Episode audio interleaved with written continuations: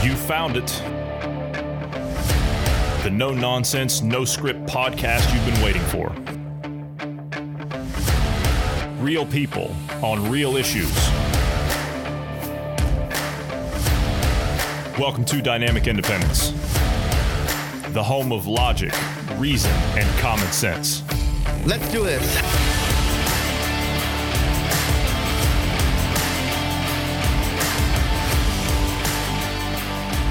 Thanks everybody for taking the time to tune in today. I'm Johnny Anderson and I'm joined today by Bruce Adams and Marty Foster. Today we're going to talk about a very interesting subject. Uh, this is something that's very controversial, depending on where you are and depending on how much research you've done. Uh, we're going to talk about uh, a very specific term that people kind of associate with. Um, shadowy groups. We're going to talk today about what's called the New World Order. Everyone has their own opinion on what that term means. Uh, there's factual things to back that up with, and there's conspiracy theorists to back that stuff up with. But one of the biggest things that uh, that we're we're kind of taking a look at here is people often like to speak in generalities, as in they will say they or them or whoever, whatever, you know, but they're not specific. So what are we going to do tonight? We're going to break down each individual group that we think is most prevalent when people mention this term. So we're going to do the best we can here with this tonight. Uh, this is going to be probably one of the most interesting podcasts I think we've done up to this point,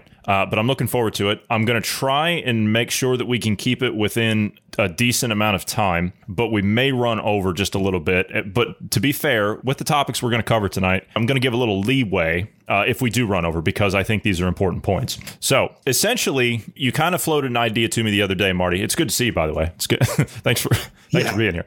Um, good to be. You floated an idea by me the other day about, you know, we should put something together on what we expect from society. And I took that in my own head as where we were, where we are, and where we think we need to go. You know, I thought it was a really interesting point. Uh, a really interesting concept to get into. You were focusing everything around that on what people call they. And when I say that, we had a conversation on our last I think it was our last coronavirus pandemic update podcast. I think it was episode 50 when you flat out asked me, you said, Are you talking about a group of people that are coming together to form a new world order? And I said, Yes, but that doesn't necessarily mean that uh, this is some kind of like big shadowy group or or something of that nature or, or whatever. Uh, and there's some big global conspiracy. That, that's not what that means. And we've heard people say it, but We've talked about it before. Uh, now, what does that mean? All that means is, I mean, it's happened time and time again throughout history. It's simply we have an established order now. In the last hundred years or so, that order has changed uh, several times, or even the last you know 500 years, that order's changed several times. So it's not it's not essentially like this shadowy conspiracy group that's going to come in and it's just one order is taking the place of another order because one group lost power and another group is coming in to take over that particular power. Case in point, I, am sorry to use this this term, but uh, England. Okay, when you faltered as the world empire, the U.S. kind of stepped in and, and took that over. Uh, and now, do I agree with that? No. Uh, but we can probably go an entire hour just on that point that I just made right there uh, on you know the benefits and the the downsides of each of those. But without taking up any more time uh, of this long rambling intro that I'm trying to do here, let's get on to some of this stuff. So we're going to talk about some interesting groups tonight. We're going to talk about some interesting groups of people. Now, when we talk about they, Okay, I tell you what, Marty, this was your this was your idea. Okay, so I'm going to let yeah. you lead up to this for before I start listing off some of these groups before we delve into each one of these. So why don't you give everybody your take on on what you were talking about when you brought this to me? Right, the way I see things is that when people do air quotes and say they when they're talking about any conspiracy theory, they do themselves no favors. They need to or we need to, the rest of society that is not conspiring some some mad plan, we need to identify the organizations or the individuals that are and name them and show uh, undeniable proof that there is reason to be concerned. For instance, with COVID 19 and the effect that this flu is having on the entire world's economies and the, the, the power grabs that we are seeing, we need to establish is this deliberate? Is it an accident? Are people taking advantage of it? And who are they? If it was a deliberate act, who implemented it and to gain what? So the first thing I did was uh, send you a list of the usual suspects. Um, yes, you that do. people mean when they do air quotes and say they, you know, they want to do this to us. They're trying to do that. So I, I, I made that list just so that we can get it out there and point fingers at the people uh, and organisations that the conspiracy theorists tend to pick on. Because I think a lot of people are making links that simply aren't there. I don't believe in a global conspiracy. I think it's way too big to actually make it work. There may be organizations that have global influence that are working towards some form of new world order. But let's name them. Let's find out who they are. Because until we do, we can't fight back. You know, it's if you're going to start a shooting war, you need to know what color your enemy's uniform is. so, red versus blue, right? Yeah, that's, that's where that yeah, started. Yeah, yeah. Um, okay, exactly. So let's. Uh, all right, fair, fair, enough. And I, by the way, I do agree with you. I, I think that it's it's too big, and I, I, can explain as we get into these groups and as we get into you know the means and all that stuff that we're going to talk about and all this. I can explain why I think you know that I concur with you that it's um, that it's too big. However, there's joining factions and factors in all this that can play to advantages and disadvantages of both sides and all these different factions. So we'll get into all that stuff. So let's start with this one. Okay, so we're going to go down through, as Marty said, we're going to talk about the usual suspects first. So let's talk about the first thing you listed here. Uh, let's talk about the followers of the Kalergi plan. Up until we started this tonight, I had heard of this, but I wasn't really in tune with particularly what this was. I've heard of it like I said, but I've never looked into it because I just I, I don't know. I just haven't had the the need to, or, or none of my research in all of the piles and piles of books that I've read uh, have led me down that path yet. So I tend sometimes I'll just veer off of someone something and I'll get started on that. And oddly enough, nothing's really taken me to that point and I'm not quite sure why. Or maybe I saw other parts of it, which I think I have, but you're telling me the way you describe this is this is essentially the inception of the research that I've been reading anyway. So, what, what's the Kalergi plan? Count Richard von Coudenhove Kalergi. He was born in Tokyo and he was uh, half Hungarian, half Japanese. Uh, he was a pioneer of the European integration plan and he served as the founding president of the Pan European Union 49 years. Born in 1894, died in 1972. The Kalergi Plan is supposed to be exactly that. Now, there are ad hominem arguments that right wing racists have deliberately misconstrued what Kalergi wrote which describes a multiracial labour force in Europe and that they would be ruled over by an elite 1%. So to create a non Caucasian, so a multiracial mixed race workforce within the borders of, of the continent of Europe, he, of course, would have required mass immigration. And you can see the echoes of that in the UN plan, which you'll no doubt give us more detail on, Johnny. But that's yeah, that's Count, Count Richard von Coudenhove Kalergi. Okay yeah, the plan that you're speaking of is is something. I mean, this is a public plan. Anybody can go and read this. I mean, they haven't they haven't been uh, secretive about it or anything. I mean, these are documents as well as other UN documents I'll be talking about tonight. These are things that you can go and look up yourself, uh, and they're more than happy to put them out there in PDF form so you can read them. It's called the UN Replacement Migration Program, and this is precisely it's essentially it's I mean that's that policy. It, what it is is essentially you're bringing in people from outside of the borders of, in this case, would be the EU. And essentially, this is being done in the United States as well, with the immigration coming up from the southern border. And uh, they're using this. This is a UN plan. This is a United Nations plan. And by the way, you can connect other things into this, documented evidence of actually connecting things into that. But the replacement migration program, what does this do? This is essentially this is the new age Kalergi plan is what you laid out from Count what what was his name again? Count uh, uh, Count Richard von Coudenhove or Kalergi. So yeah, okay, um, him, yeah, yeah. But this is the modern day plan of this, and and what did this do? Right, this opened the door to migration. And I let's be clear here, I have no problem with people that are immigrating. I myself am a product of immigration. So I have no quarrel with that whatsoever, as long as it's done legally. However, it's being done on a mass scale. Now, if you're going to, uh, common sense tells you if you're going to bring in people from another country, wherever that's from. It doesn't doesn't particularly matter. But you need to do it in an orderly fashion because if you don't, then you risk a few things. You risk overwhelming strain on your infrastructure, you risk non assimilation, and societal breakdown. So you have to make sure that you have a, a, nice balance in there. And this particular plan, this replacement migration program, is abhorrently against that. It, it basically uh, seeks to overwhelm everything that I just said that that people would do that a society would do from a common sense standpoint. So it's using an international body to supersede the rule of nation states in order to overwhelm their population. And as you can see in Western nations in general, uh, whether it's the United States or uh, Germany, especially, or France or or the UK, birth rates are down you know, by the numbers, the birth rates are down. So we're having 1.2 children. The ones that are coming in that are uh, immigrating in the first five to 10 years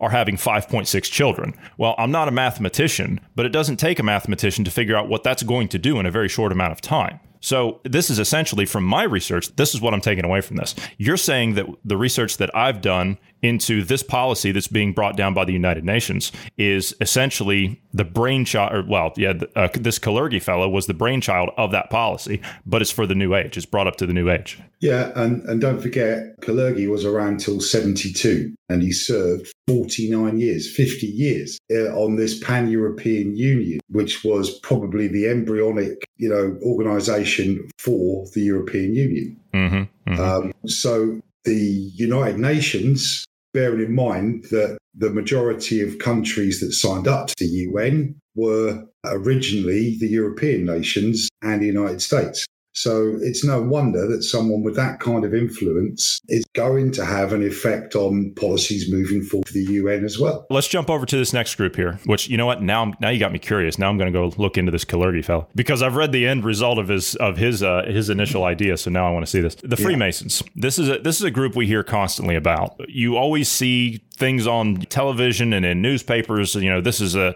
a shadowy group, or what goes on at uh, at these uh, buildings that they meet at. You know, are they doing devil worship in there? Uh, are they trying to? Are they plotting to take over the world?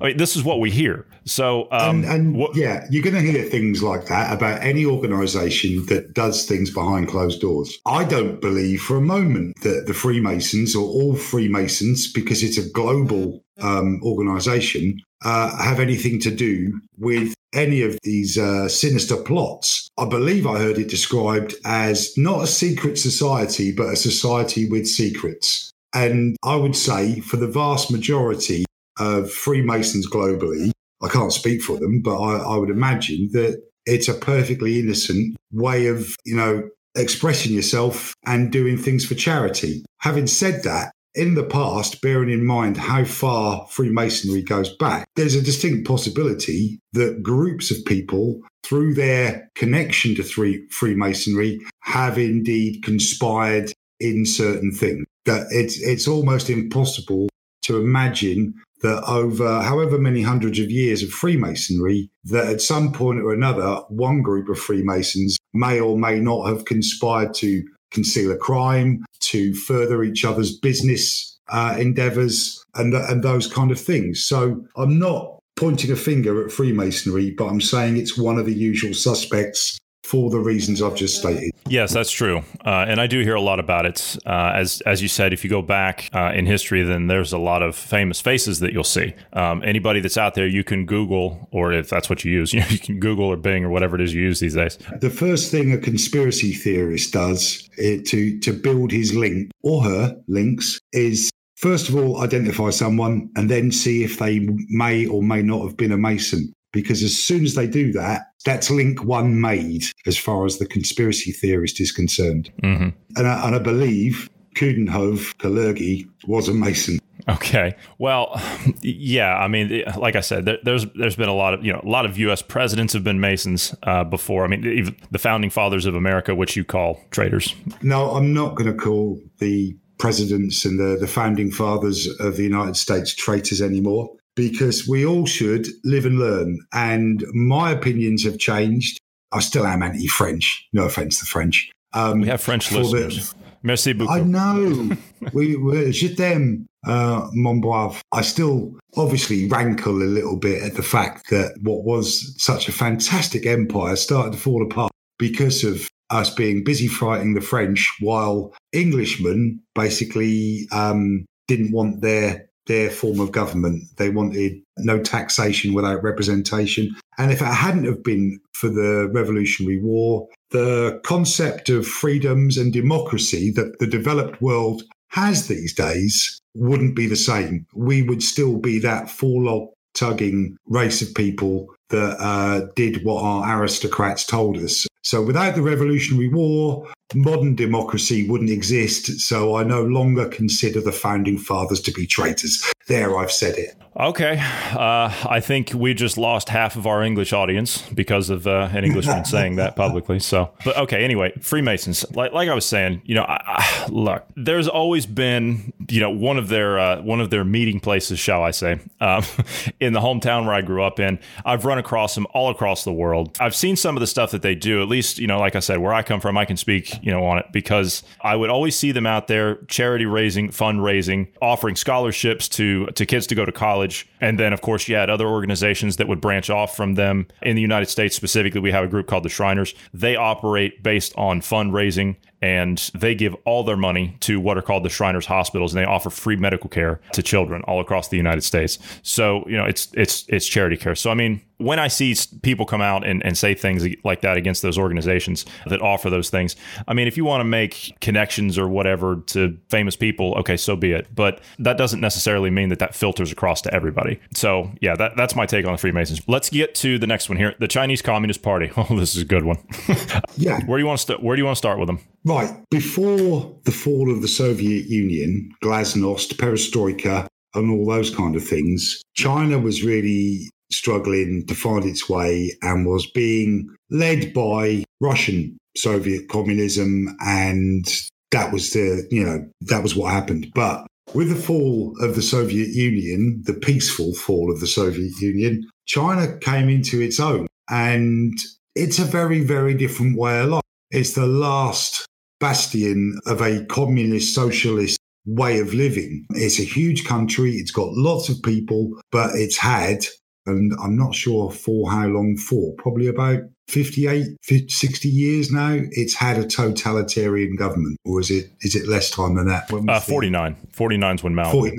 Yeah. Yeah. So, so yeah, we are talking about 50 plus years. And for them to exist and, and to thrive, they need certain things, but they could actually be quite isolationist. The country could probably feed itself, but people are greedy and they've had their expectations raised. So their middle class, their, their higher earners have had their expectations raised. And the government, in order co- to control, you know, 2 billion people uh, or thereabouts, are having to pander to their upper middle classes the, the people who are running businesses and banks, at the same time control their massive working class and ag- agricultural class population. So, yeah, they must be up to something, is all I can say. They, they must be up to something. The proxy wars fought in Southeast Asia, on one side, you had the US and the rest of the West. And on the other side, you had China backing the satellite countries, Korea, uh, Vietnam, where those proxy wars were being fought. So they've never really declared peace or sued for peace because they've been fighting to expand Chinese communism throughout Asia ever since. Well, I think you could go all the way. You could go back to, to Mao in '49. Now, how did that start? Right, the Maoist revolution took place. I mean, Mao was a nobody. Right, he was in uh, yeah, he was a, a, ragtag group of 1,200 people up in the middle of the uh, up in the, little, middle of the mountains somewhere. And so, what did he do? You know, he trained his brigades and uh, his Maoist brigades and everything up there, uh, and then brought him down. Well, he was losing, and he was losing badly. Now, this is in mainline history books, um, and anyone's welcome to go and look this stuff up. What I'm going to talk on here on how this all transpired and how uh, China's been brought up to this point that they are now. So, you had Mao come down out of the hills, was going against uh, it was Chiang Kai Shek uh, was was the uh, the Western backed force that was uh, that was pitted against that. And so the U.S. military, who was in charge of the detachment in uh, in China during the guerrilla wars uh, with Mao, uh, he was backed by uh, the U.S. Armed Forces. Mainly, it was the Air Force and and the U.S. Army, and they were they were being used in that sense was the the proxy war. And so, what was going on there? The OSS had arranged shipments of weapons and supplies to Southeast Asia, and it was due to resupply the armies of Chiang Kai shek. Well, what happened? Well, he never got those. So, what happened to those shipments? Those shipments that were sent over by the OSS, which later became the CIA, that's what we're dealing with now, those shipments were diverted to Mao Zedong. Now, it's not clear precisely why or if it was intentional or if it was accidental. The fact is is that those supplies and those munitions went to Mao and it allowed him to expand his brigades uh, and and grab further and further control. And so at the time the US armed forces that were that were there were being told ordered in this case by the OSS to pull out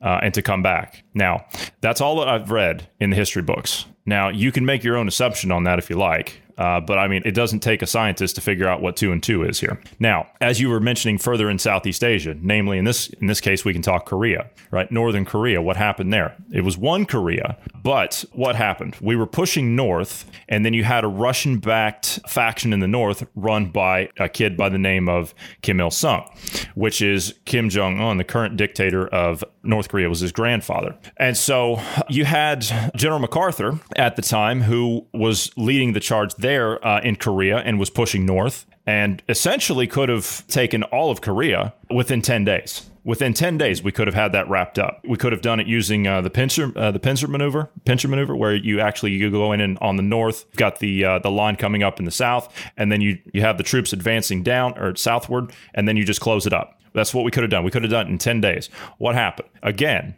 MacArthur was told, pull back, pull back. Okay, why? This part's not clear. You know, this is what uh, historians have been puzzled with up to this point. Not long after that, you had the establishment of the 38th parallel. The country was divided, and you've had a stalemate ever since. There was never a ceasefire put in there, as you uh, as you said. So, what happened after that? General MacArthur was essentially he was given the hero's welcome, right? He was brought home, and he was essentially he was forced to retire. Now, why was he forced to retire? You had a very heavy influence in the offices of the OSS at the time by Texas oil money, shall we say. Now, I don't have to tell anybody what the biggest family in modern history has been in the last 50 to uh, 75 years in the United States when it comes to Texas oil money. People can make their own minds up on who that is. But they had a lot to do with the fact of him being taken out of circulation, MacArthur, I mean. And so we've had this problem festering ever since. Now, if you want to further that and go on with, you know, how you could make the connections there, you've got Western corrupt elements at this point that have seen this over time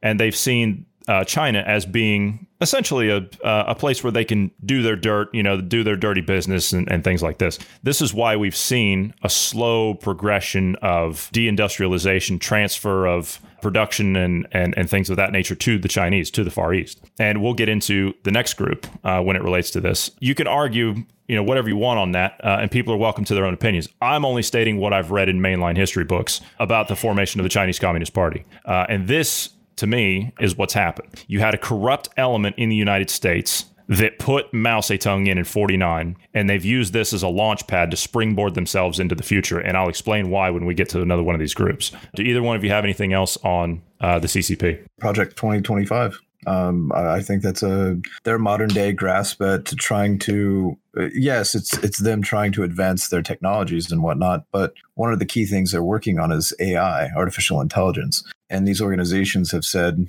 once we get AI, you know, we can rule the world, basically. So yeah, I, I think they're a global contender in this. Right. Well, I mean, it's also like I said, you got corrupt Western elements that have decided to go and do their dirt there. Mainly big tech companies, right? They've gotten in bed with the, mm-hmm. with the Chicoms, right? That's where all this is coming from. The Ch- the Chinese Communist Party couldn't do that. Communism doesn't produce that.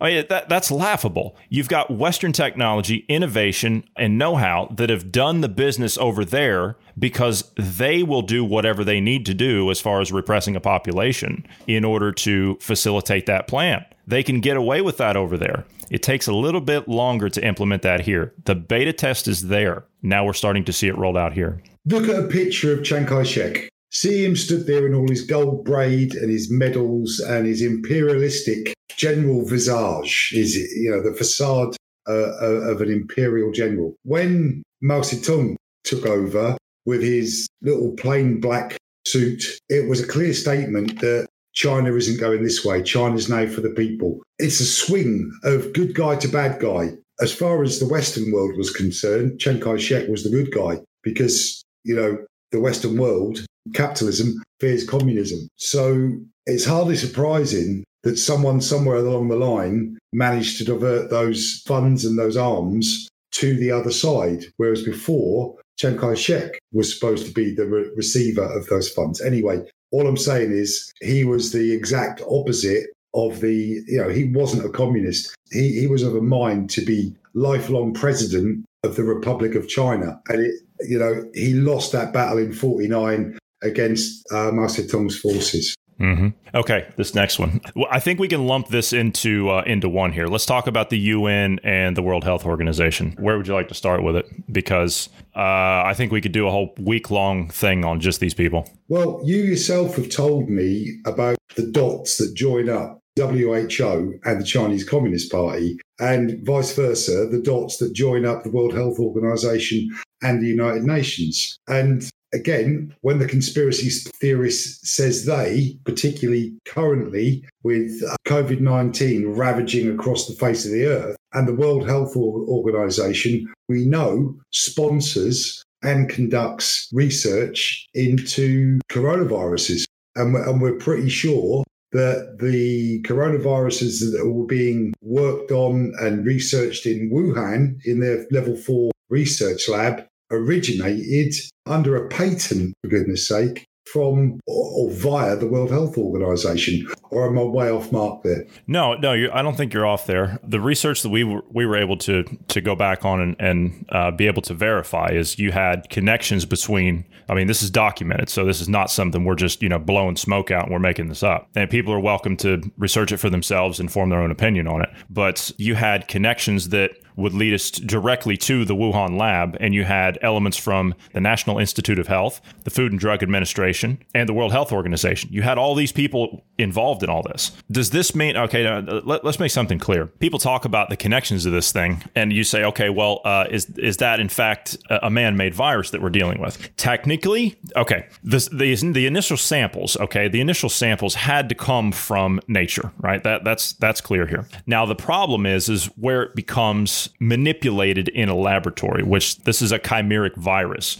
So you have, you know, essentially, I explained this on, on one of our uh, uh, coronavirus podcasts, our pandemic uh, update podcast. And essentially, what it is, it's a chimeric virus. They essentially welded another virus onto it. So it's two uh, almost well three viruses in this case because you had a targeting system that was attached to that and so if you want to call that man-made you can because it's initially parts of it are initially from nature, but the rest of it had to be added onto it. So it's like an open source software. You just kind of add things to it, and that's what they did here. They just added things onto it. Now, whether or not uh, that's some kind of a, a big you know conspiracy, whether this got out of a lab, I don't know. We'll probably never know. It's one of those things that history will just kind of scratch its head over. But the World Health Organization, you can see that they tout the same line as the Chinese Communist Party. You can see this. They came out in the initial stages, the Chinese Communist Party, they came out and they said that they had evidence that there was no human to human transmission. The World Health Organization later that, that, I think it was that same week, said exactly the same thing. They said there's no evidence of human to human transmission. They've come out saying that the world doesn't need to be limiting travel. You don't need to be closing your borders. You don't need to stop commerce, uh, any of this stuff. The CCP was saying that all along. So they're they're following the same lines. We we listen to some of their department heads give speeches, and you can tell that they're talking Chinese Communist Party propaganda. I mean, this this guy, uh, uh, what what was it, Bruce? The the one interview we watched where uh, the Hong Kong news agency was trying to get an interview with this guy to get him to talk about Taiwan, and he just completely dodged all the questions, everything. And then he was he just he dodged it, and he he would talk up China constantly. Or he, he came out later and he says, Well, if I had the coronavirus, I'd want to be hospitalized in China. I wouldn't want to be hospitalized in the United States. Who says something like that? Regardless if it's the US or any other country, who says something like that? So the fact that, that the Chinese Communist Party, essentially, I mean, uh, you can see what's actually happening. They're, they're touting the same lines, the same propaganda, the same talking points And so uh, they, they essentially went in and they bought the WHO, which in this case, the WHO is the it's the, the medical wing of the United Nations. I mean, it's the same organization. you can follow the money and make those associations. And if you just look at the circumstantial evidence of the World Health Organization echoing the advice and, and the party standpoint of the Chinese Mhm. Communist Party Mhm. over COVID 19, the outcome of not shutting borders when they should have done, of not advising that it was communicable between people, has resulted in a global pandemic. So there are dots that could be joined up there. As long as we're willing to say the World Health Organization is almost bought and paid for by the Chinese Communist Party. And of course, they will just reiterate the Communist Party line, the Chinese Communist Party line. The next question is that may just be, you know, misplaced loyalty or blatant corruption. But if the leak of the virus was deliberate, then it makes the World Health Organization complicit in it. And it also explains that, you know, the, the why is dead easy because it's wrecking the rest of the world's economies. And China knows owning 97% of the world's rare earth metals, as, you, as you've pointed out to me, and Mhm. having such a big stake in all the tech products that the whole world is absolutely desperate for and can't do without now, stands to gain regardless. So the rest of the world falls into decay for a little while. China becomes isolationist and feeds its vast population on the bare minimum, and it comes out the other side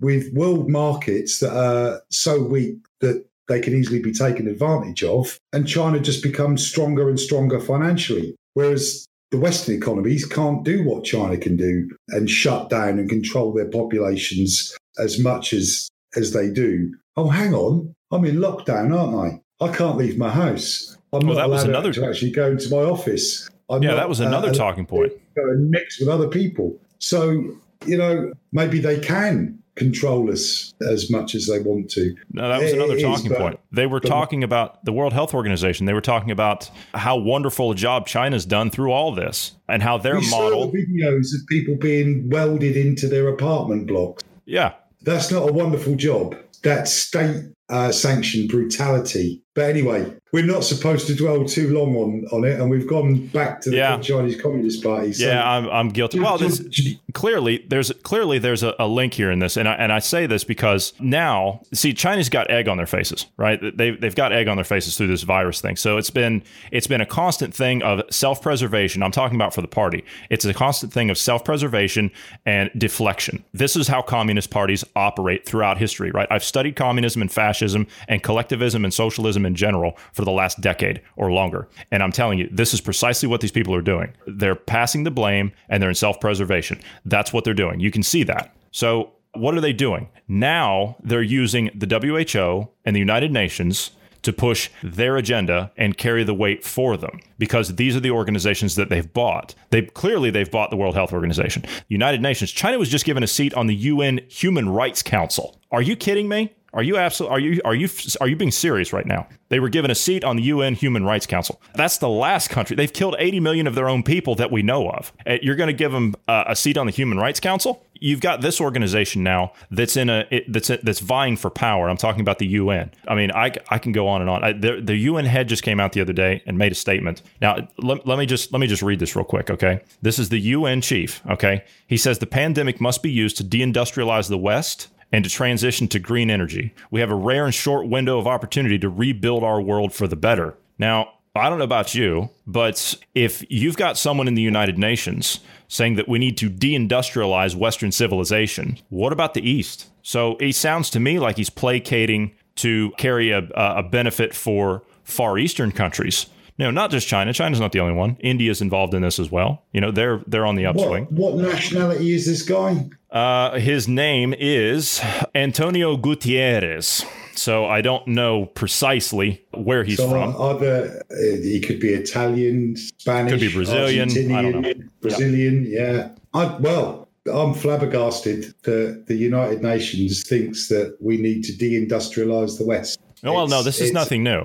This is nothing new. You had the guy, you had the likes of guys like Maurice Strong. the Rio Climate Summit of 1992. Okay. I mean, he, he came out and he made statements like this. He says, in order to save the planet, isn't the only hope for the planet that the industrialized civilizations collapse? Isn't it our responsibility to bring that about? He said that in 92. Yeah. Well, most of us, me back in 92, I was at sea having a great time just doing my job. right. I, right. I didn't I didn't pay attention to global politics. Most adults walking around at the moment weren't even born in, in 1992 Mhm. because it was how long ago? Uh, 28 years. Yeah, but So- th- my point is this is a long term plan. This is not something that they just conjured up in the last few years. This is a long these discussions, yeah, these discussions go behind closed doors. They're not made public. They're not pointed out uh, or were not pointed out by journalists saying, wow, look at this. Look what they're going to do. This will mean this. Because it's easy to uh, extrapolate that one statement that you need to deindustrialize the West to save the Mhm. planet Mhm. into, you know, a complete downfall of the civilizations that we in the West enjoy. So why wasn't it pointed out? Why weren't more people aware of what was being said and being sewn into UN plans, which have become EU plans, which have become World Health Organization plans? And this is what we are trying to establish, or at least get people to think about that some of these links simply don't exist, but others are there and very real. hmm Let's talk about the EU. What What do you have on the EU? Where do you want to go? I mean, well, so we could talk Well, talk for a while on this. We've we've had a lot of conversations here about the European Union. let's let's let's cut to the chase. The EU is a plan for a European superstate. It is no longer just a common market, a simple trade agreement whereby everyone benefits from free and fair trade across the, the boundaries of, of the member states. The first thing that put us, uh, you know, a spanner in the works for, for most Brits was the freedom of movement, the fact that people could come to the UK to work. Now, actually, we need some of those people, so that's fine. But it got abused. It got abused. And slowly but surely, our own governments used the fact that trained and capable people could be provided from elsewhere in, in, in Europe. And therefore, we didn't need to train and develop our own people. And whole generations lost out on the, the education and training that would have put them into several professions, you know, particularly within healthcare, within computing, within all kinds of, of areas. So now, if you go and buy a coffee in London or any major city in one of the, you know, globally franchised coffee providers, the person who's serving you won't come from London or Manchester. They'll come from Lisbon or Budapest or any European country because the British people aren't going into those sort of jobs. If you go into a hospital, the majority of the people are, of course, of British descent, but there is a very high minority of other countries. And that's because those, those highly qualified people are cheaper to import than they are to train. And that's why we haven't trained our, our own people. Our successive governments, thanks to the freedom of movement, have degraded our training and education infrastructure. Do you think that the European Union is, uh, is and I'm, I'm referencing, uh, do, you, do you remember the, the guy that they had, you know, the, the puppet guy they had up there a few years back, uh, Van Rompuy? You remember him? The, the guy from Belgium? I, I honestly can't say I do remember. Okay. I've only recently started to pay proper attention to what's going on in the world, and, I, Okay. and I'm not terribly impressed thus far. yeah, I- I'm not either. But this guy that they had up there, you know, just some some guy that they stuck up there in a suit. Um, he came out and said, I mean, I, I watched him about ten years ago. He he came out and said that the European Union was to be the blueprint for world government. Now, I could believe that to a certain extent uh, if it wasn't an abject failure. But the problem is here is this is typical of what you see across large governmental organizations, be it you know the United Nations or the Soviet Union or you know in the past, of course,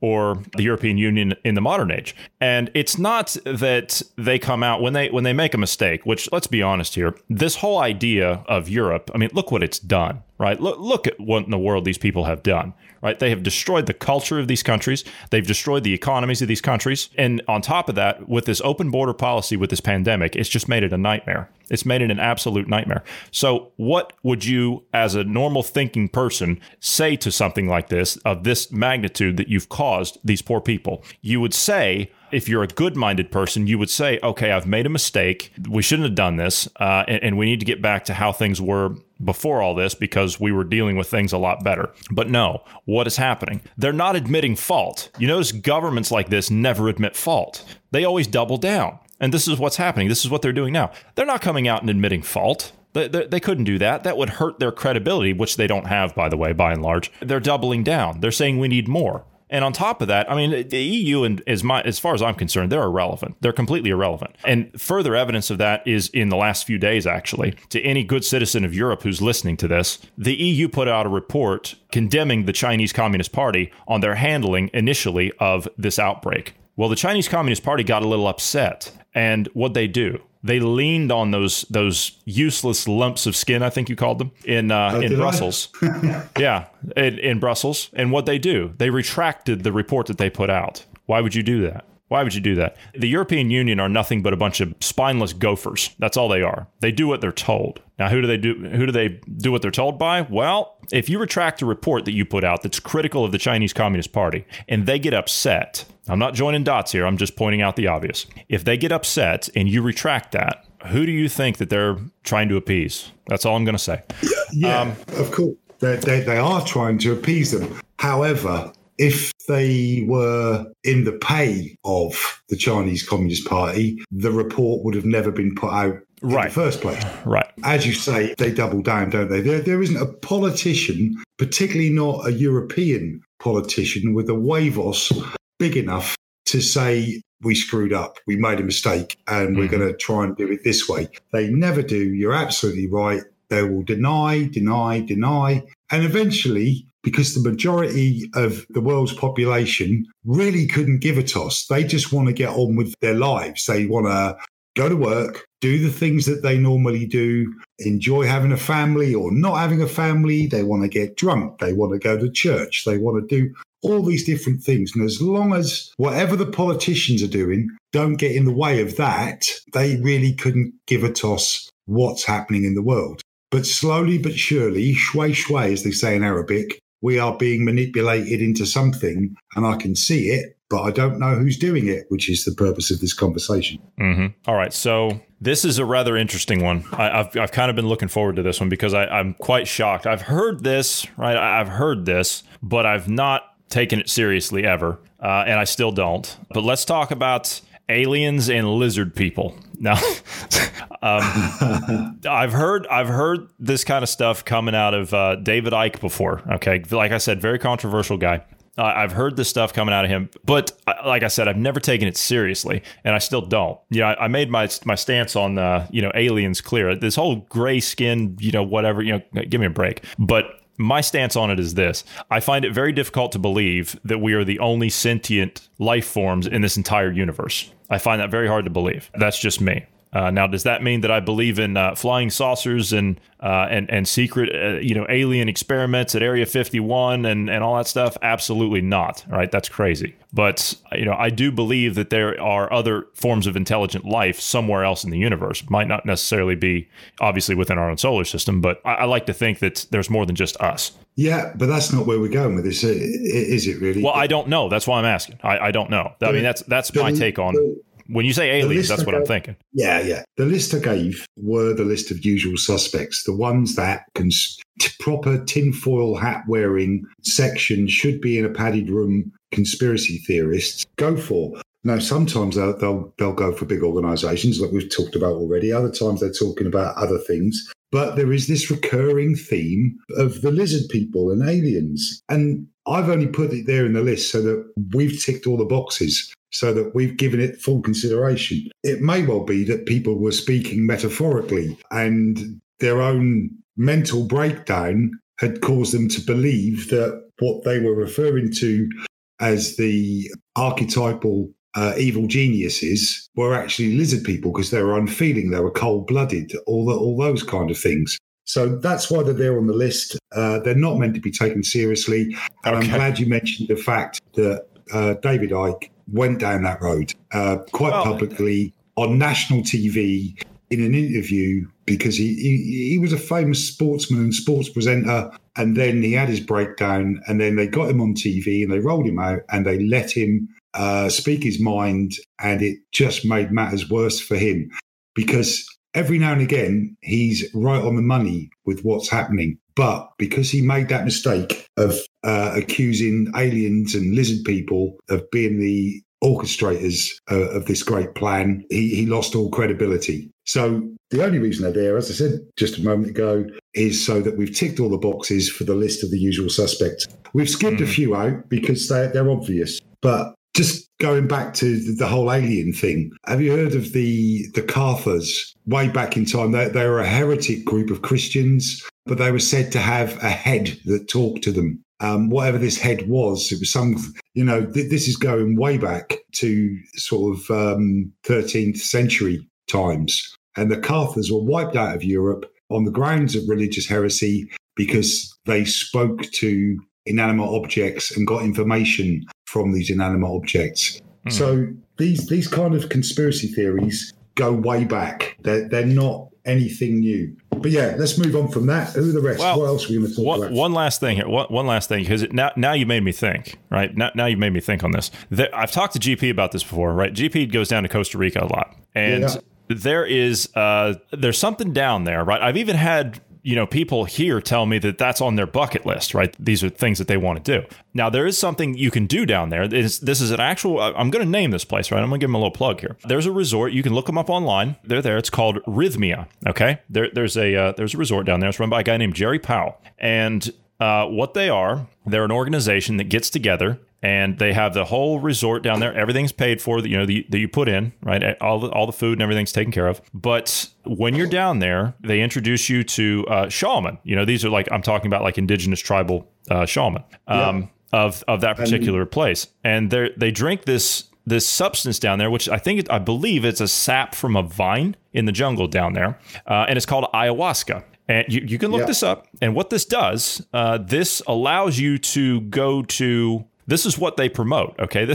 they say mm-hmm. that when you do this, then you go to a place where you meet some, this is going to sound completely insane, but they meet some clockwork elves, is what they call them. Okay. Um, and they believe that they give you life advice, uh, directions in which to go, you know, which way you need to go.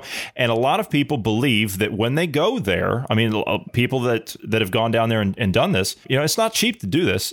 They say that it's been a complete life changing experience to meet well, these clockwork okay. elves. I, am not joking. I'm not saying that I believe this. I'm saying that this is what they advertise. You, people can look this up. I'm I'm not being dismissive because I know this happens. I've heard about it, and the ayahuasca serum that they take is an hallucinogenic, and of course they've gone there, and it's kind of a self fulfilling prophecy, and it's mass hallucinations. The whole group wants to wants to experience this, and so they do it, and they will come up with whatever fantastic stories and experiences along the lines of what they've been told they're going to experience. Uh, and and it really is mass hysteria. It's mm-hmm. it's nothing nothing more than that, and it's been going on in all kinds of cultures. You know, further north in, in the North American Plains Indians have their shaman, uh, and they and going across to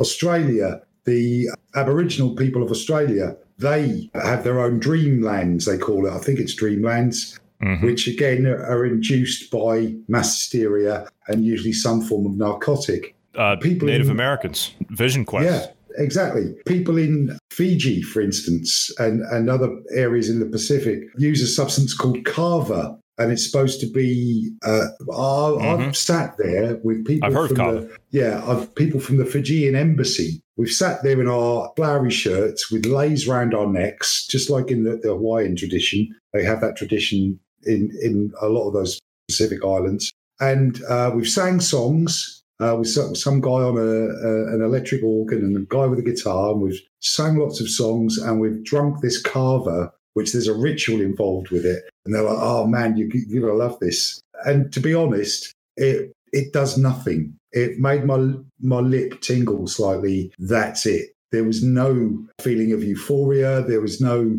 hallucination. And it's a legal high. So, how good can it be? Because let's face it, anything that's really good and will get you there is illegal. So, uh, fair enough. I, I take your point, but it's it's mass hysteria. Simple yeah. as that. Yeah. Okay. Let's get on to our let's get on to our friend here, uh, and then we'll get into oh, some causes. George. Let's get into Mr. George Soros. Let's talk about him. Uh, here's a guy who is, uh, by mainstream media, you know, accounts, he's an international philanthropist. Uh, George Soros is. um, where, where do I start with this guy? He is. Um, let, us just can say I, that. I, uh, yeah, go ahead. So, right again, we can cut to the chase here. Okay. George Soros is so easy to psychoanalyze and get to the bottom of why he does what he does. He was a Hungarian Jew who disguised himself uh, as a Christian to escape the Nazis and then became a Judenrat, someone who would actually point out the Jewish families to the Nazis yep. um, to save his own skin. So his level of morality or his, his moral compass at that point was broken. Perhaps uh, it's it you know people can not necessarily sympathise but understand that in the circumstances for that young boy as he was then uh, he didn't have much choice. It was do what he was doing or die. So it's easy to see how his moral compass got broken. Now what he's done I, i'm not sure how he got rich but he got rich somehow. And then he started to invest. And he would create he's admitted it uh, in interviews that he creates chaos so that he can reap the benefits of chaos. And mm-hmm. the more and more money he's got, the larger the chaos that he's created or had artificially created uh, has been. So um, I think he's a viable candidate for many conspiracy theorists. But when you look at his total wealth, and again, you've led me and taught me about this guy as well. His net worth is, is about eight billion, I think. Um, Correct. But well, but that's publicly the, yes, yeah, yeah. The foundations that he's created are worth many, many, many times more than that. So right. he's created that wealth and then put that wealth into these foundations, right. and that's that's him alleviating alleviating his guilt from what he did as a teenager. Again, I'm armchair psychoanalyzing the man. So he's got a broken moral compass and he'll do anything he can to make money. But at the same time, he's got guilt about what he has done. And that's why he puts things into the into these these charitable foundations. But he also pays for the education of these left wing liberal politicians that have, you know, swamped the Western world of late. And they push this idea. They use the ad hominem to stop the right wing from putting forward objections to what they're planning, such as mass migration, all race politics. Links, race politics, everything. So he's behind the careers of a lot of these politicians that quite frankly get up my nose. Um, one one so, guy he's one guy whose education he paid for since since you mentioned that one guy's education he paid for one Western world leader. Well, yeah, you could call him that. I, he's from the uh, the old East Bloc. The Hungarian Prime Minister Viktor Orban. He is he's very anti-Soros. He's actually got billboards up all across Hungary that are anti-Soros. Uh, and he's but he banned paid for his education. Yeah, but yeah, and Soros paid for his education because he thought, "Hey, I'll get this guy in here. You know, I'll bring him up. I'll, I'll show him the ropes, and I will um, be able to control my native Hungary." Well, the Hungarians are a little smarter than that. Uh, this this guy um, banned yeah. all of his foundations and everything, ran him out of there. Clearly, the Soros Foundation um, vetting didn't quite work on this guy. Apparently not. And, uh, but and, you and, asked you know, how he got all his money. You asked yeah. how he got all his money. He initially made his his initial fortune from publicly, by the way. Uh, I mean, I, I know where his initial fortune came from. he initially made his his initial well uh, his initial fortune as oddly enough, he's the man who broke the Bank of England. Yeah, but to do that, he needed a lot to begin with, didn't he? He did. You can't he did. do that. he did, so, yeah. That's so, why I said that wasn't his initial fortune. Publicly, that was his initial fortune. But prior yeah, to but that, yeah. That doesn't work. That doesn't work as a public excuse. Um, I agree. Facade. But, but it's portrayed that he way. Get, it's portrayed that way. Yeah. And that's because people don't ask enough questions because people don't care enough because most people haven't got stocks and shares It doesn't matter to them, you know, what's happening to the pound as long as they can keep doing the things that they want to do. And for most people, that's a fairly simple, unassuming standard of living. So mm-hmm. people won't question where his money came from to begin with. I do. And no way was it from breaking the Bank of England. To break the Bank of England, you need a lot of money to begin with. Right. Yeah, I agree with you. He is a uh, he is a prime candidate uh, in all this. yeah. Bruce, you got any thoughts on George Soros? Uh, I, I, would like to start out by saying I am not suicidal. That has never crossed my. No, We're talking about George Soros. No. We're not talking about Hillary Clinton. yeah, yeah. Um, no, yeah. He he's definitely um, he's definitely a world contender. He's definitely someone that that has gone in and manipulated currencies and and uh, you know politicians and whatnot. I don't think he's necessarily trying to create a one world government. Like he is in a sense, but it's not like he's an organizer of it or whatever. Mm-hmm. I, I kind of feel like a lot of these are just kind of opportunistic not just him, but the other organizations we talked about, except for maybe the UN. They've all kind of been opportunistic and they've just seen an opportunity and are are trying to exploit it for their own ends, their own gains. Right, right. No, I I, I can agree with that. Soros is uh, he's a very controversial character. Now I've seen you know many interviews with this guy over the years. I've followed him uh, as much as I can. I mean, he's kind of um, the, at the same time he, he comes out in public. He writes op-ed pieces. People pay attention to his portfolio and what he does because a lot of world financial markets are changed based on the actions that he takes. And so, you know, he's a very influential person, regardless of what you think of his policies. Morally, what he does, in my take, is not right. But I think it has a lot to do with what you said, Marty, about uh, his his previous guilt. But with Soros, particularly uh, as it relates to what he does from a finance standpoint, the laws that are in place don't really make what he's doing illegal. Now, I'm not trying to defend and saying what he's doing is right. You know, as far as like funding the groups and and the people, and you know, Bruce, you and I talked about civil society 2.0. Mm-hmm. You know, he's he's got his hands all over that uh, his foundations and organizations do. And you know, we'll talk about that at another time uh, because I think that's that's really that's what we were kind of seeing before all this pandemic stuff was that. But does it make what he's doing illegal? No. Does it make it morally right? No, it doesn't. He's smart enough to understand that what he's doing isn't right. He gets that. In the interviews I've seen of him, he says, I know that what I'm doing is, you know, some would consider to be I'm just paraphrasing here. Uh, he says, I know what I'm doing, with someone would consider to be uh, immoral. He says, but if I'm not doing it, someone else will. And he said the same thing about uh, his his take uh, with the Nazis when he was the uh, the Judenrat when he was pointing out uh, the Jews at that time having their assets taken and sent off to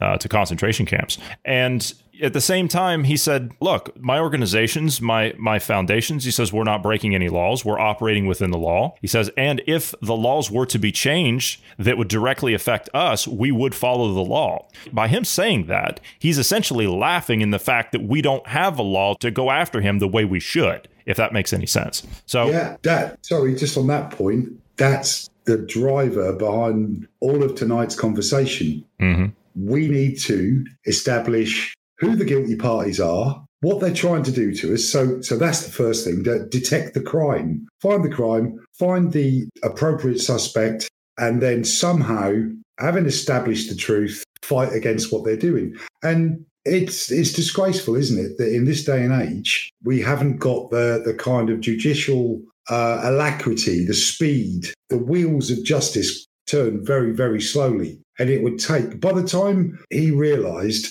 that laws were changing that would directly impede him from doing what he does, he'd change his tactic because it takes so long for these laws to, to, to be put into place because we're dealing with a global business. You know, currency manipulation is a global business. So, mm-hmm. yeah, I don't know. What else can I say on the matter? We, we probably need to move on if we're going to tie do. up any. We do. So let's let's get into some of this other stuff. Uh, let's get into uh, th- this is a very controversial thing. Now we, we want to talk about means here for just a few minutes. What are the means which people that we just named here over the last however long?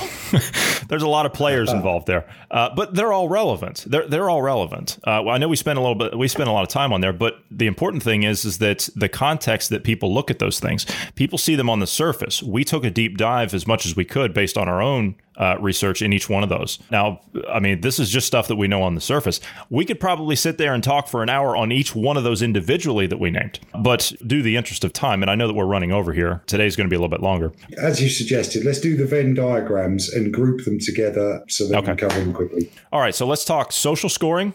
Let's talk mind control. Let's talk brainwashing, biased mainstream media, and subliminal messages. All right, let's talk these because Marty and I have monopolized most of the time here tonight. And uh, again, I do apologize because when we start on these topics, man, I can just ramble and ramble. Let's start with social scoring. By what means will any of the people that we talked on above uh, obtained by social scoring, mind control, brainwashing, mainstream media, and subliminal messages? So, in a nutshell, social scoring is just the more or less ruling social engineering brainwashing of the people to follow the principles, edicts, uh, laws, or just basic governances that um, a corporation, a, a, a, group, or whoever's running the, the social scoring system, really, they don't even have to be laws. It's just nudges in, in different directions, benefits, you know, carrot stick kind of thing. If you do this, you get a treat. And if you don't, well, you don't get the treat and you may get a punishment. So, I mean, what do, what do you gain from that?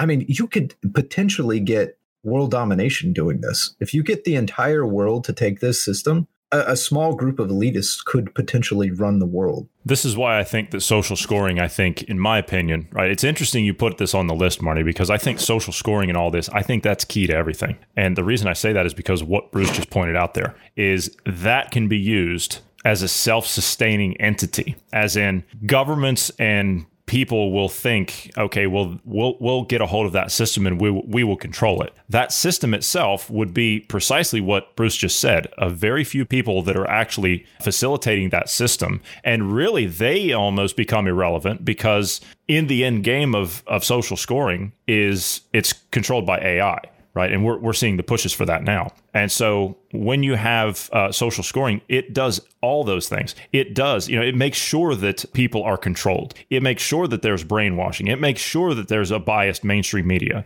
It makes sure that there's subliminal messages in the advertising and in the TV and in the movies because people will obey in that system and we've studied this in depth right we, have studied this in depth we've studied the the implementation of it the architecture of it the theory behind it you know most people aren't going to look at that stuff but this is this is a real possibility this is exactly what these companies want is this system this is a self-sustaining self-governing entity in and of itself. And society, the theory under this is that society will police itself. As Bruce said, you do what you're supposed to do. If you obey, you get a treat or you get rewarded. In this case, they actually use a system called reward and punishment. The reward is you get extra credits in your account, as in money, right? The digital currencies that they want to bring in. Okay. The punishment would be, oh, um, well, we can't offer you that service, or we can't give you that higher tier plan you're looking for, or uh, you know your quality of life is going to uh, to diminish because you won't be able to live in that particular place. Even though you can afford it your social score is not high enough to be able to live there so it doesn't qualify you. It's the ultimate system of control segregation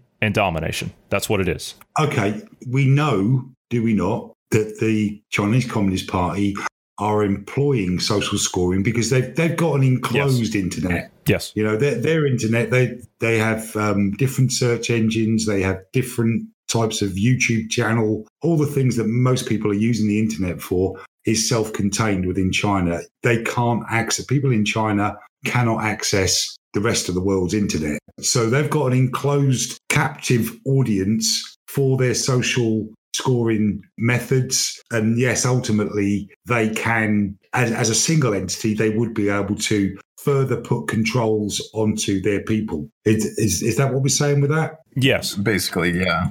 Yeah. Well, I think the social scoring thing is being used globally. I've seen it, uh, and all those other things that are linked in there as well the bias media, the subliminal messaging advertising, lots of imagery in film and drama, types of documentary. It's all there, but it's different organizations that are applying that to the populaces. So I think we can draw a ring round the Chinese Communist Party. But of course, they are, and I, th- I think Russia here, which was on our list as well, which we never really talked about, with the tens of thousands of bots that are there creating content on people's Facebook feeds and so on and so forth that are spreading an image that they want to use to manipulate or images that they want to use to manipulate. The mm-hmm. important mm-hmm. thing is, for this podcast anyway, is that for any one of those means, we identify who we think, with a reasonable level of certainty, that they're using it. So, so we can identify actual suspects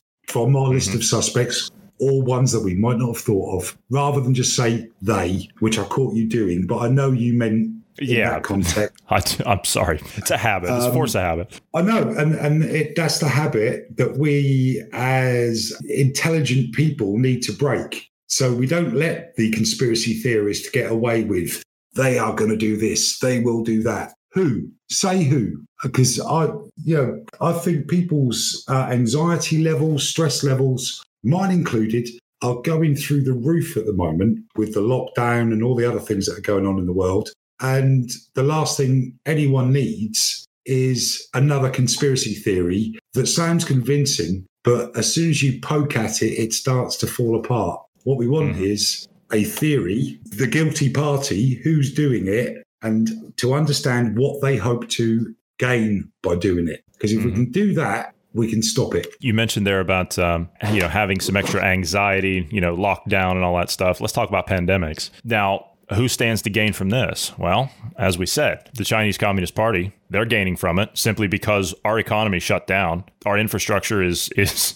I mean it's non-existent uh, at the moment. Well, it, it's bare minimum at the moment. Our livestock, our crops, all being plowed under and euthanized. Why that's happening, I don't know. That that's just crazy. That that kind of nonsense doesn't even need to be going on. But as far as this goes, the Chinese are, are benefiting from this. The World Health Organization certainly are benefiting from this. The United Nations are benefiting from this. I don't see how the EU could benefit from this. If anything, that's exacerbated the problem here and made it ten times worse. And you've even got EU leaders saying that hey, this is probably going to collapse on us because they're not able to hold it together. They basically told the countries to fend for themselves, and now they won't help them financially. That some of the other ones, like Spain and Italy, they won't help them. And it's actually gone yeah. so far as to having the United States send medical supplies to the Italians to help them out because Brussels won't do it. And that's that's not even really widely talked about. We skipped over some of the usual suspects for good reason because we're running out of time. But when we talked about those the other day in our private conversation, we described some of them as useful idiots. Do you yes. not think that that's what the EU is in this particular case? Yes, they're they're gophers. Uh, that's absolutely what they are. They're they're useful idiots. They they are doing what they're told. Who are they appeasing by doing what they're told? Well, well, I think they're a, yeah. I think they think they're appeasing the World Health Organization because it's a group of experts who, exactly. know what to do in this situation. But who are the World Health Organization appeasing? By uh-huh. the sounds of it, the Chinese Communist Party. So, so uh-huh. we're getting back and back to you know, if if I was a detective now in a in a TV series, I'd have a load of photographs on a big board, and I'd be slowly removing them until I've got this clear link to the guilty party. Uh-huh. Um, party party's no accident there. Anyway, sorry, carry on. Where were we? So we've talked uh, about. Well, yeah, pan- pandemics. I, I just finish on pandemics here. I mean, the, all this is that's going on with the pandemic. I mean, we're we're being told, hey, you know, we, we, need to we need to stay locked up in our houses. You know, something. We're we're done with this. Okay, I, I'm a patient man, but I'm done. Okay, I've had enough. And I'm sure most people out there have had enough too. The numbers of this thing are no worse than the flu. We're, we're six to eight weeks into this. Now, you say, okay, well, we're going to see a spike in cases. Of course, they're going to say that. They're going to say that because they're going to want to rein in power and more control. So the longer we stay locked down, right? We talked about this the other day with GP. The longer we stay locked down, and you heard us play clips of a couple of doctors, two immunologists,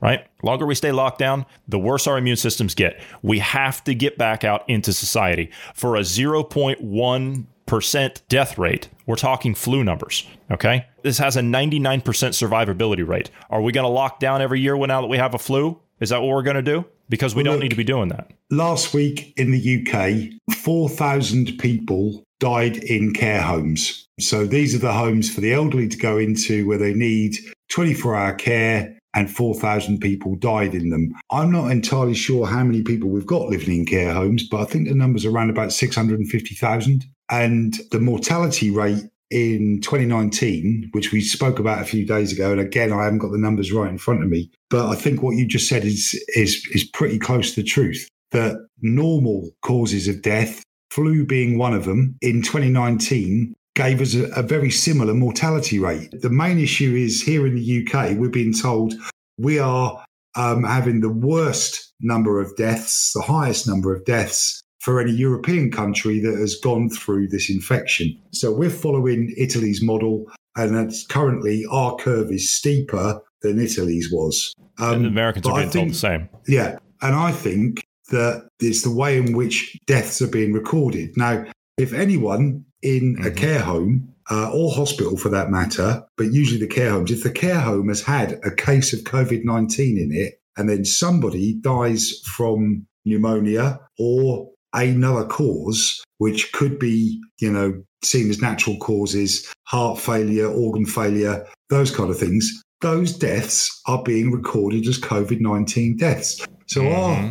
our, our daily number of COVID 19 deaths, of course, is is being yeah i'm going to use the word it, it, it's being forced up yeah so that they'll give the reason that they're erring on the side of caution i would say that there's cause for suspicion they there. won't admit Still, they're wrong they won't admit they're wrong again we, we mentioned down. that earlier on that politicians these days haven't got the what would you rather be used the, the spanish term or the, the english term i go english why not they haven't got the balls to admit when they're wrong because their grip on their power is so tenuous that they think that by admitting they're wrong, they will lose face. They will get immediately deselected, forced to resign, all, all those kind of things. Because the people who are in politics these days are in it for their own gain. They are mass produced, plastic, you know, turned out as if it was on some kind of 3D printer.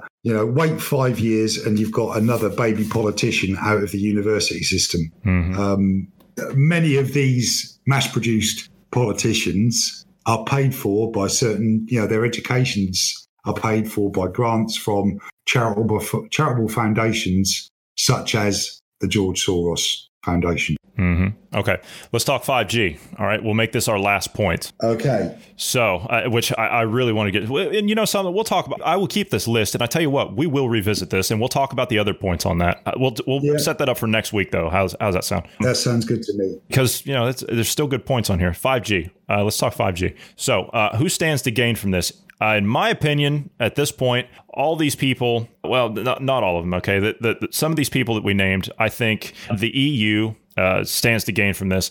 I think obviously the the CCP, you know, Chinese Communist Party, they stand to gain from this because of the Huawei deals that they've got in various countries, you know, which we've talked about, especially in, in the UK, which I think that deal's still in uh, up in the air at the moment. The World Health Organization, I don't see them uh, benefiting from that. However, the United Nations, yes, and especially okay, George Soros and another group that we didn't mention that we didn't get a chance to talk on, uh, Davos attendees. That particular group, you know, big corporate owners, uh, corporation owners, finance heads it covers a multitude of sins, doesn't it? It does. It does. But 5G, look, you know, I, have made the argument several times about 5G. I've, I've, got a lot of gripes with it, and none of which is associated with this uh, this this virus nonsense. Okay, I, I, that's not my argument with it. My argument with it has always been, why do we need it? Now, they want 5G. When I say they, I just did it again, right? They want the groups yeah. that I listed there, right? They would benefit in this sense, okay, because I'm naming who they are. so, yeah, um, that's all the groups. Ask. The groups I named, they would benefit from 5G. Why would they benefit from 5G? The simple infrastructure point of it, they would benefit from. They would own the towers, they own the telecom companies,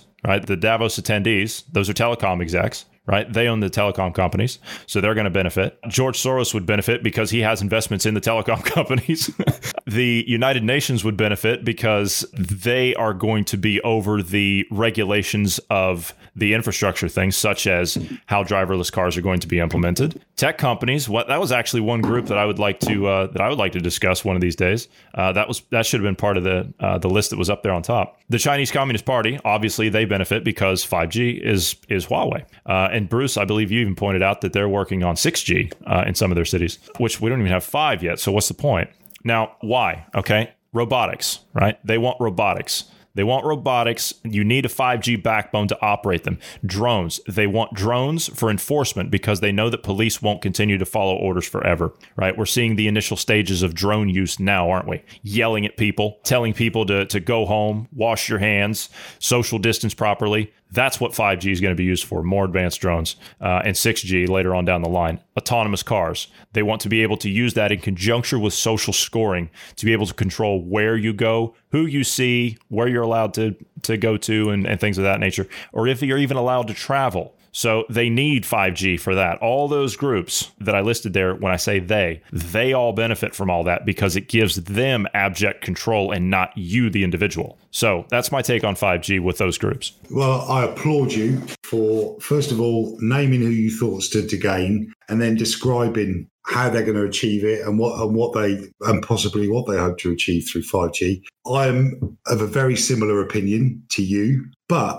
this whole uh, conspiracy theory uh, and and ridiculous pseudoscience about 5G high frequencies, you know, exposure to to microwave frequencies causing viruses. Who kicked that off? Why would someone kick that off? I don't even know the answer to that. I've I can see the people who are scientists or, or doctors that have gone onto to YouTube and put out quite lengthy explanations of how this is is happening. Who's driving them? Are they just mental individuals, mad individuals, or are they being, you know, asked to do it by some other they? I'm not sure about that. But from the perspective of why do we need it and what do they intend to do with it, I think you've hit the nail on the head, Johnny. Yeah, I guess I'm the one that's uh, kind of supportive of 5G. I, I agree with the concerns with 5G. They definitely need it. For example, China. They need 5G, even 6G, for their infrastructure of uh, surveillance cameras. You need the bandwidth to, you know, uh, send the data through, especially yeah. when they go to the high definition cameras. You know, the the higher definition ones that they they had one up on top of a tower, um, 500 uh, megapixel or something. Yeah, it was crazy, it was and the amount of data that you would require to to transmit that in uh, you know live video is enormous. Something but, like an HD photo or an HD resolution from a mile out or something. It was something crazy. Yeah, yeah, you could zoom in pretty yeah, from a mile away. You could see people's faces or something like that, and be able to identify them with facial recognition. It, it, it's absolutely crazy the the fidelity it has. But those are the the bad aspects of it, right? And uh, 5G is just a tool. It's not inherently good or evil. It, you know, it's a, it, it's who's using it there's good things that come out of it like you know i've talked about it before doctors will be able you'll be able to have top the top physician operate on you from across the planet over a 5G network. And the amount of delay is, uh, you, you, know, using robotics and, and this 5G network is in the in the vicinity of four to five milliseconds. We're, we're talking almost absolutely no, like you know, that that's much faster than you could blink your eyes, right? That is phenomenal. Like the kind of advancements we could make in those areas is you know we, we could save lives doing this kind of thing. Robotics uh was the other thing that was brought up. I'm for having more robotics and whatnot like if we can combine robotics and ai together uh, you could have again in the medical field an ai is more precise in diagnosis uh, of, an, of an issue then you could have a robotic surgeon that can go in and precisely operate on you and and you know with much less chance of any, anything going wrong you know an, an accident happening and uh, you know the, the 5g network would be the medium to to transmit the data so there there are some really good things that 5g can bring us but there's also some equally terrifying things. Yeah, I totally take your point. If you look at the daily work of a, of a highly skilled surgeon, he spends quite a lot of his day in between each patient, disrobing, scrubbing his hands, re-robing in clean stuff, and going back into the theatre. If he's doing it all from a remote location via a 5G or 6G network, and so the the robotics that are wielding the scalpel and whatever the suture needle, then he, he can get more operations done in, in, in a single day. It simply saves time. But do we really need it? Are we talking what, what's the difference between three operations a day and two operations a day? Yes, one more person. Why not just train more doctors to that level. Again, was it Jefferson? If we give up our freedoms in the hope of security, we get and deserve neither. Uh, I think that that's what's happening with 5G, with the AI surveillance. There are loads of ways of compressing a digital signal. Quadrature amplitude modulation. When you've got a camera, a surveillance camera that's looking at a field of green grass, for the majority of the time, it's just going green, green, green, green for each pixel. That gets compressed into a much, much shorter message and sent to the computer that's recording it all as digital compression. So there's other ways as well. Cable TV and satellite TV put different types of programs into transport streams so that you've got maybe one fast action lots of movement where you can't have digital compression program alongside seven other fairly slow sedate programs. So if each two meg transport stream can carry eight channels of varying levels of activity. I don't fully accept the, the fact that we need all this extra coverage for 5G to still operate all those systems. Mm. If it's all about remote control cars or sorry, self-driving cars, I don't want one anyway. So if it is a problem and we do have to have it from China, who we don't trust, let's forget about it until we can make it ourselves. Uh, let's get into our uh, closing points here. I've got quite a well, it's not a long one because I can read it because I wrote it to you the other day. What possible gain is there? It's not money. That's easy enough. And most of the usual suspects are already rich beyond measure. Is it control? If it is, what controls are they trying to exercise? What freedoms are they trying to take from us? As a citizen uh, of a civilized democratic society, what do I expect from that civilization? Well, I expect a future for my offspring that gives them the same or better choices that I had to vote in fair elections for the candidate I want or party that most represents my point of view. A safe, comfortable life free from state interference as long as I stay within the law, the opportunity to travel, freedom to love who I want so long as it uh, is mutual and legal, the right to own my own home, just laws and just law enforcement, affordable food and drink, uh, to be entertained and to be respected as an individual. There's other things that we all want, but the state is not or should not be responsible for providing it. But all should at least maintain an environment where individuals can get what they want and need within the traditional levels of morality and decency. So that's where I stand with what I want out of life and out of civilization.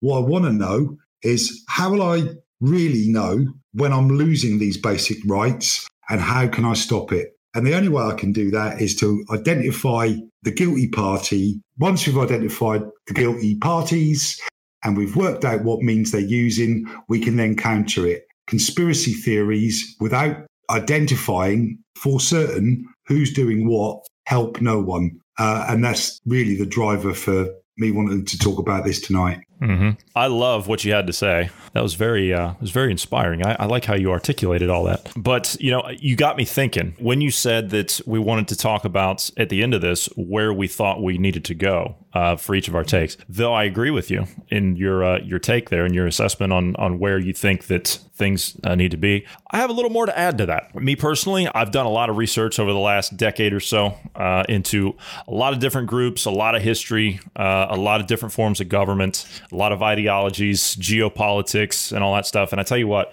I've learned a lot. It, it, it's quite humbling in a way to to learn about that stuff because you realize when you start reading about that stuff, even our own history. I mean, stuff that's just kind of you know it's there. I mean, it's it's documented. It's it's it's hard fact. It's it's hard to deny. It makes you realize just how little you know when you when you start going into that. Uh, and it's it's really it's opened my eyes to a lot of things, uh, and, it, and it's allowed me to to think critically and and on my own. But what do I expect from civilization? Well, I've done a lot of reading about civilizations. You know, Mar- Marty, you and I have uh, read similar books on different forms of uh, you know how civilizations rise and fall, uh, and it's it's fantastic to uh, to learn on that stuff. But you know, I want people to have a solid foundation underneath of them. Uh, you know, this is why we fought the wars up until this point. But there's always wars to be fought right? It's it's always going to happen, right? This moment in history is no different, right? We've got the same wars, the same enemies, but it's different tactics and different battlefields, right? We're in a war right now Whether you like that or not, whether you're aware of it or not, it's happening, right? It's happening. It's happening now. You can see it uh, if you know where to look. We're at war with an idea that seeks to eliminate our very relevance as human beings. We talked about it with 5G when I was when I was uh, touching on that, that segment there with 5G,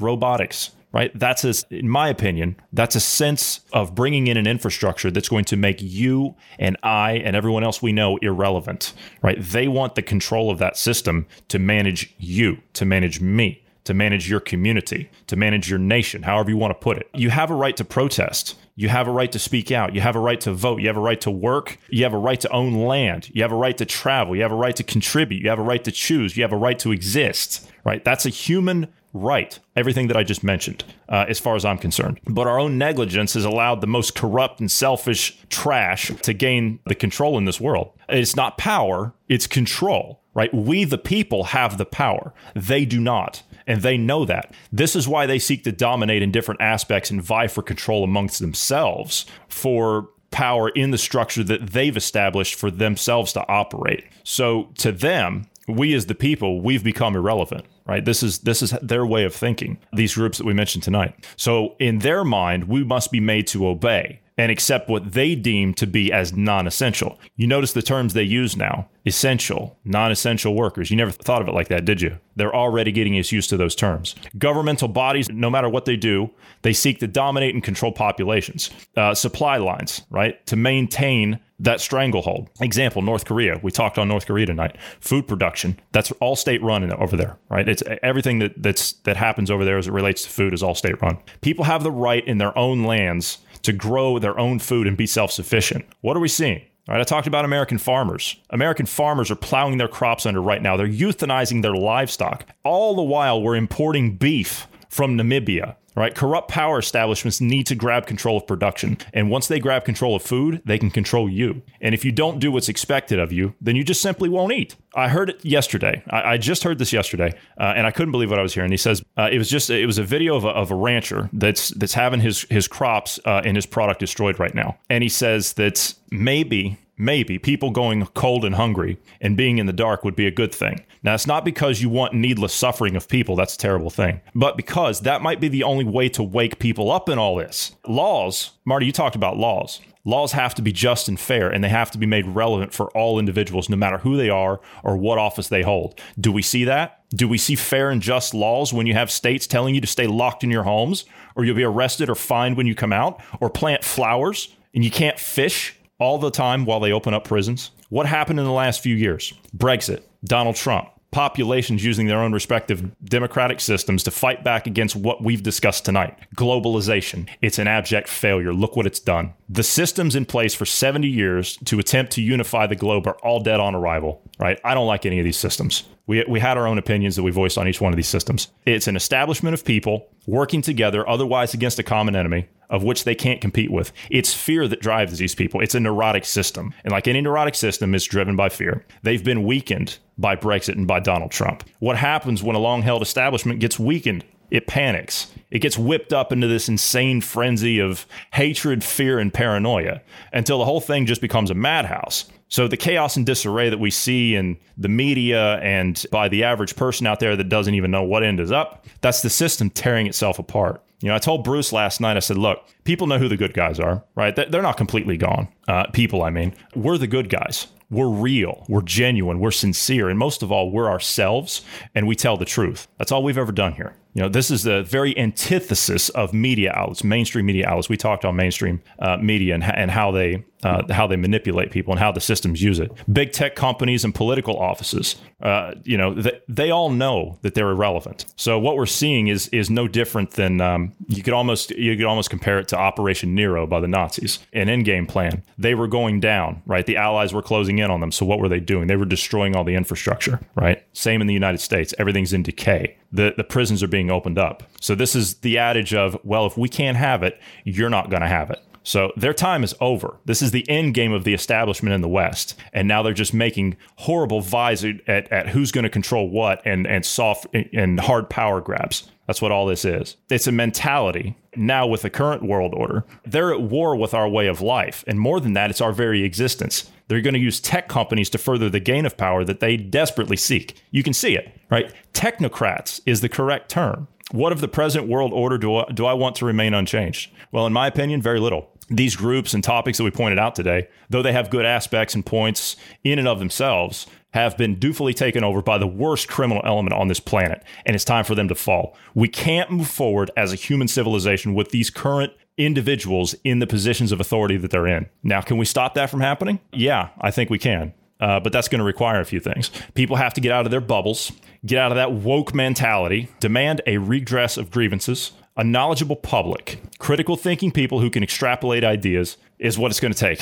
You know, I, I saw that uh, I saw sports get turned off and all this, right? This uh, football shut down, baseball shut down, auto racing, you name it. You know, I thought just maybe, I thought maybe it's just a hard break will snap people out of it somehow. Well, that kind of rebounded. All people did was double down, which is what we talked about tonight a little bit. They want more of it because they're lost in what they think is something that really matters. Look at American sports. It was dying. The numbers were down, the ticket sales in the stadium started to empty, but now we're right back where we started. Right? My point is is that you matter. Your family matters. Your decisions about your life and your communities and your existence matter, not some sports star, right? People have to self-educate. You have to learn for yourself and piece things together to form your own opinion and be an individual. The world needs leaders and it needs leadership. These individuals that we're dealing with are not leaders.